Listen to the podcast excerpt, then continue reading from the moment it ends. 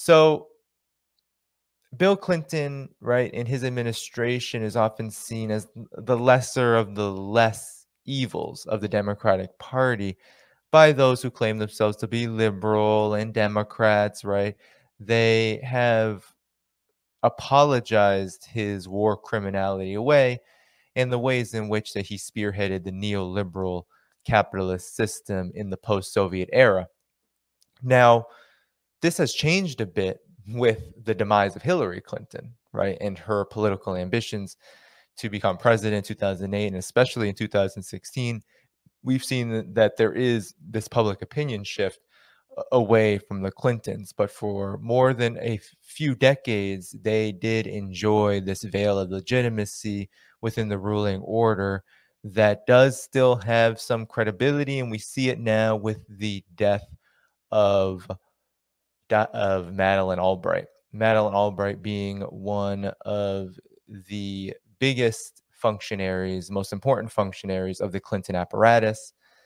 And so she's dead now and we can all kind of raise our glass to that. She is not alive. We don't have to at least listen to her say anything new. Although I'm sure if you're watching the corporate media, you are hearing her past words ad nauseum.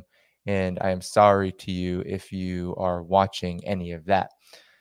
But with that said, we need to talk about Madeleine Albright's legacy because it's basically been forgotten. You know, there's this term to describe the Korean War as the forgotten war. And we can call people like Madeleine Albright and similar US officials, especially on the Democratic Party side, the forgotten warmongers, right? Because they often kind of adapt this pseudo democratic opposition to Donald Trump, this position as the pseudo opposition to Donald Trump that has allowed them to essentially, especially within mainstream circles, escape any criticism for their wrongdoing. Right. So here we are with Madeleine Albright dead, and she has a long legacy of war criminality that we need to get to. For one, right, we have to talk about Bill Clinton's policies on the African continent and Madeleine Albright, as the uh, U.S. ambassador to the UN, is often known as someone who called for the withdrawal of peacekeepers. Now, that isn't necessarily the biggest crime that the U.S. committed when it comes to Rwanda. The biggest crime is the propagandization of the so called Rwandan genocide, which saw this civil war be spearheaded with the support of European powers and the United States uh, with the f- funding and training of the Rwandan Patriotic Front, the RPF, and their man, Paul Kagame, who was trained by the Pentagon, who was trained in DC. He helped facilitate this genocide through a slaughter of Hutus, and the Hutus fought back, and that was what caused this massive displacement and dismemberment. And it's often portrayed and framed as a Hutu uh, massacre, a one sided massacre in Rwanda that has absolutely no roots outside of Rwanda other than the just uh, barbarism of that uh, African country. But of course, we know now that not only was the United States negligent with its international influence in preventing and stopping uh, the violent uh, internal conflict, but it was also actively stoking it and actively facilitating it. And Madeleine Albright played a big role in that and supporting that propaganda narrative in also helping to prolong the conflict when the United States could have easily, easily stopped it. But the United States didn't want to stop it because the United States had other objectives. And that other objective was the creation of a genocidal terrain, not just in Rwanda, but in the Democratic Republic of the Congo. Right after the RPF took power in Rwanda, after the so called genocide, Rwanda invaded uh, the, the Democratic Republic of the Congo with Uganda. And we have seen the deaths of over 6 million Congolese since then. all in the name of looting and plundering that resource rich country for its neighboring countries that are in large part influenced by US policy, Uganda Rwanda, uh, but also, of course, for multinational capital, which relies upon the resources of the Democratic Republic of the Congo to feed the supply chains for certain kinds of technology, laptops, cell phones, etc. So Madeleine Albright has a role in that. And that's just the beginning, right? That's just begin the beginning of the blood on her hands.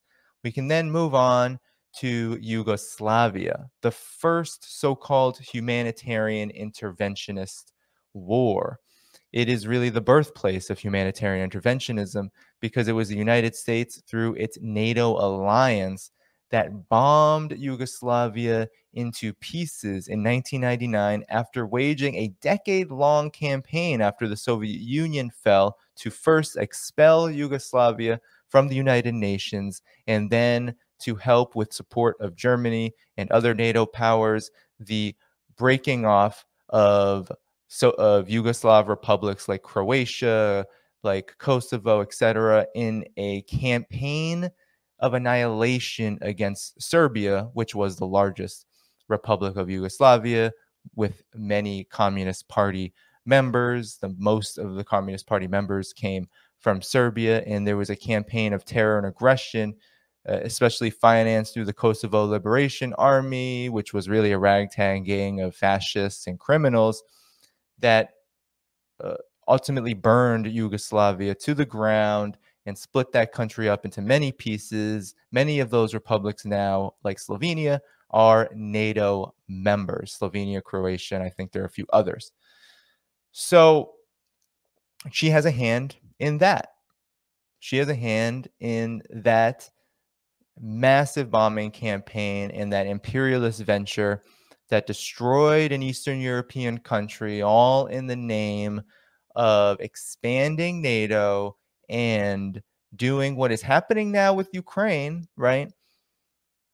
Isolating Russia, even though Russia at the time was considered this more friendly country under Boris Yeltsin, it did not matter because the doctrine of full spectrum dominance was in full effect and the United States was trying to ensure that even if the Soviet Union had fallen, that that region would never see a country, would never see a people ever rise up and be independent again. And so that's why there was this huge campaign to dismember Yugoslavia and then to steal and plunder all of its resources to ensure that it would remain weak. And so that's what we had Madeleine Albright spearheading as Secretary of State under Bill Clinton. She was spearheading that intervention. She was calling for it. She was extremely racist towards Serbian people. And privately, she told the media, right, in these kind of secret media sessions that they had, that the United States had intentionally made it difficult for Serbia to negotiate with them in order to justify the bombing campaign that would follow and that they needed bombs, right? And we'll go into all a summary of all of this that I found through Gloria La Riva at the Party for Socialism and Liberation that kind of summarizes this legacy. And then, of course, there's the sanctions on Iraq. A lot of people have been sharing the 60 Minutes interview that she did where she was asked, right? And, and at this time, she was the ambassador to the United Nations she was asked by 60 Minutes, what about the impact of the sanctions? Is it worth it? Because the UN had just come out with a study at the time that said that 500,000 children in Iraq had died because of the sanctions.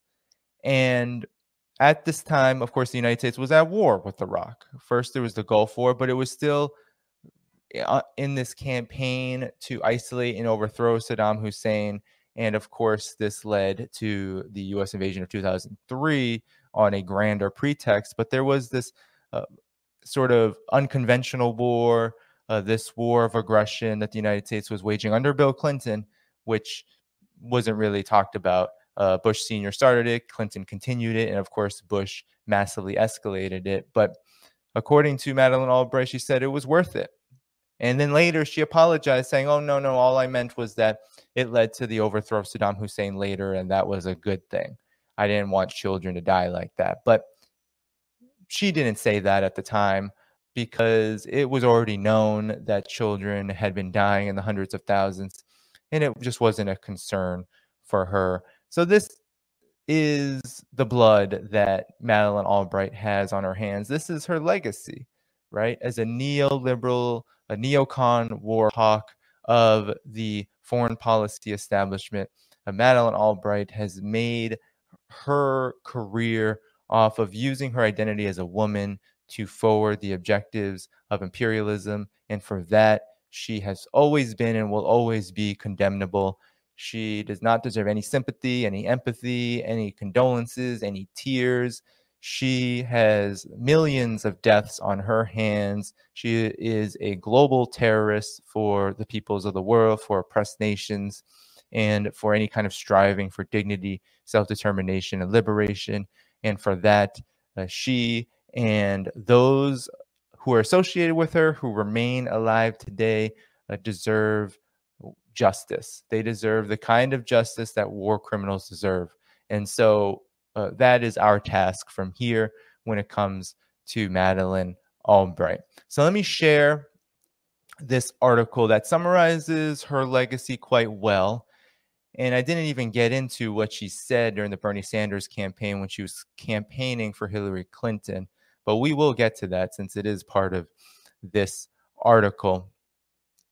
So it actually quotes in the title. So Gloria La Riva in 2016 wrote, A special place in hell for young Sanders supporters or for Madeleine Albright. Well, Madeleine Albright is dead, but the movement towards socialism, the movement uh, against establishment politics continues. So the special place in hell is likely for Albright. So any, uh, let me just make this bigger, actually. So Gloria La Riva summarizes her legacy well. She says, as a working woman, feminist, socialist, and candidate, so at this time she was running for a presidential candidacy.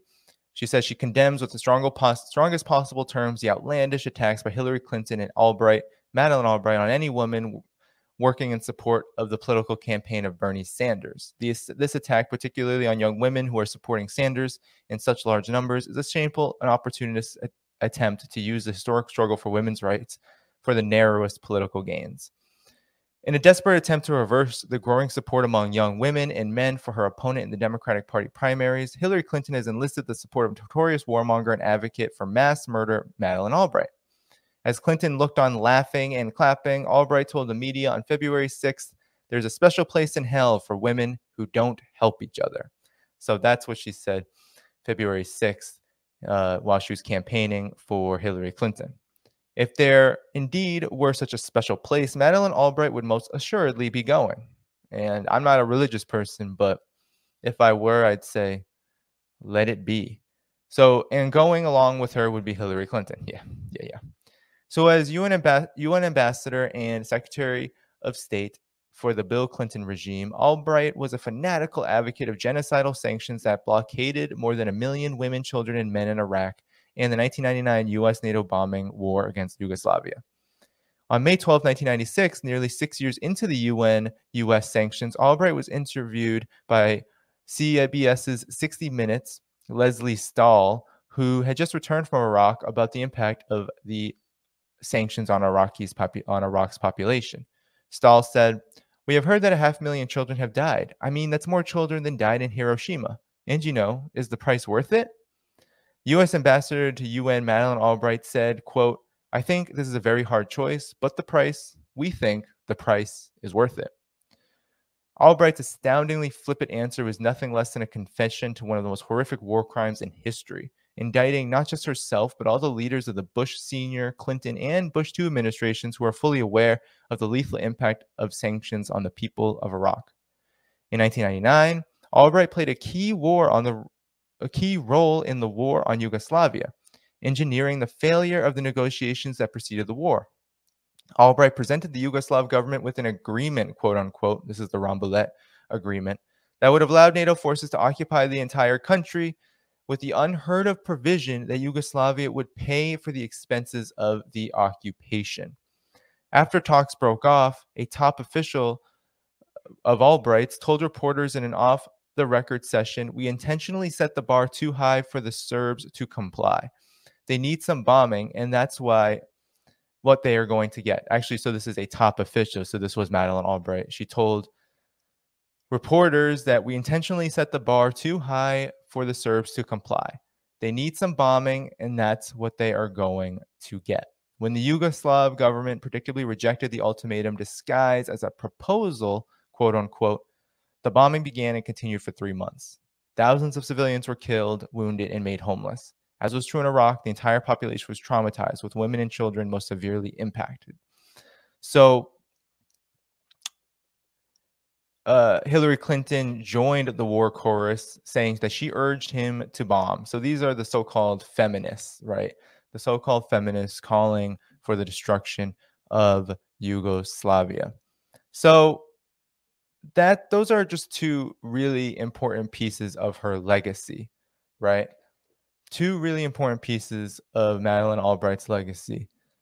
The imposition, right, and justification and admission of devastating sanctions that killed more than a half million Iraqi children alone. This isn't even to say preventable deaths from adults. We're talking about a half million Iraqi children. That's it from these sanctions. And Madeleine Albright thought that was worth it.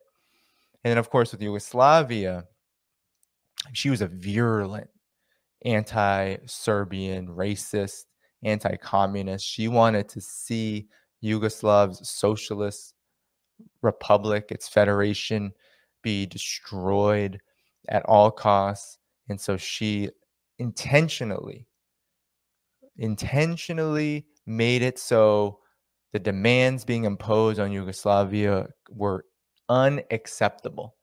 And so the war would continue and Yugoslavia would be dismembered. Tens of thousands of bombs, which targeted infrastructure of all kinds schools, hospitals. There were water systems that were attacked. There was massive pollution, right? Because Yugoslavia stood between three stands still the republics, but uh, now they're broken off. But when it was a federation, Yugoslavia stood between three seas, and it said that these massive bombing campaigns with depleted uranium actually polluted these seas, and it probably has a worldwide impact at this point because we know from Iraq and in Yugoslavia just how damaging depleted uranium is on human beings, the high levels of cancer that it causes, disruptions of the immune system, of the cardiovascular system, of the central nervous system.